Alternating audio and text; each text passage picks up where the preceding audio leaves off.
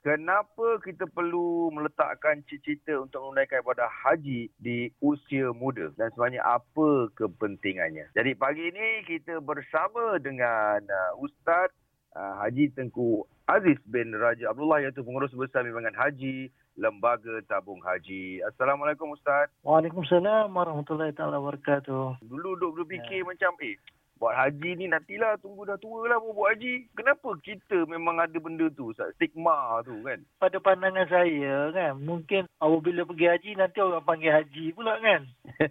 Okey.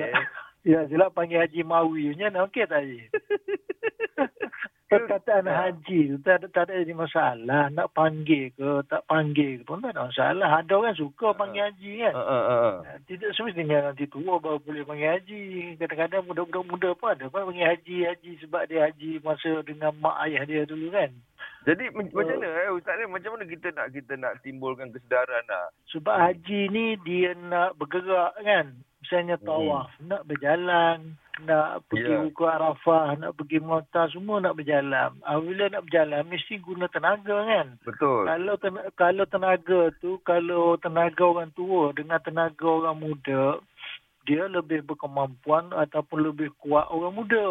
Ha. Ya, Kalau betul. orang tua ni kena tolak lah, kena apalah. Takkan masa tu nak pergi buat nak pergi buat ibadat. Kalau boleh kita pergi masa muda, Orang muda buat ibadat, kadang-kadang umrah kan. Orang tua seminggu dua kali, tiga kali. Tapi kalau orang muda saya tengok sana, kadang-kadang tiga hmm. kali sehari umrah orang muda. Oh. Sebab apa? Sebab dia muda kan. Ya, tenaga dia lah masih banyak kan. Uh, elok mana kita pergi haji ataupun umrah ni pada waktu muda. Betul. Kerana salah satu daripada uh, tenaga kita, kemampuan kita dari segi pergerakan kita tidak terbatas sangat haji dengan umrah ni dia sekali saja dalam seumur hidup. Ha. Mm-hmm. Kewajipan dia sekali umrah sekali haji.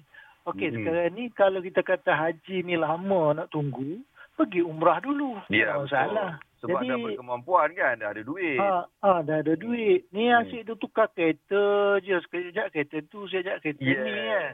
Pengalaman Ustaz, yang paling muda Ustaz, orang yang buat haji ni, berapa umur dia? Kalau mengikut tabung haji, dia 15 tahun lah. 15 tahun tu biasanya uh, bolehlah untuk pergi haji. Kalau bawah pada tu, dia tak bagi. Okey. Uh, Maksudnya uh, paling muda 15 tahun lah? Kalau dulu-dulu tu 9 tahun pun ada. Tapi sekarang oh. tak boleh dah 15 tahun.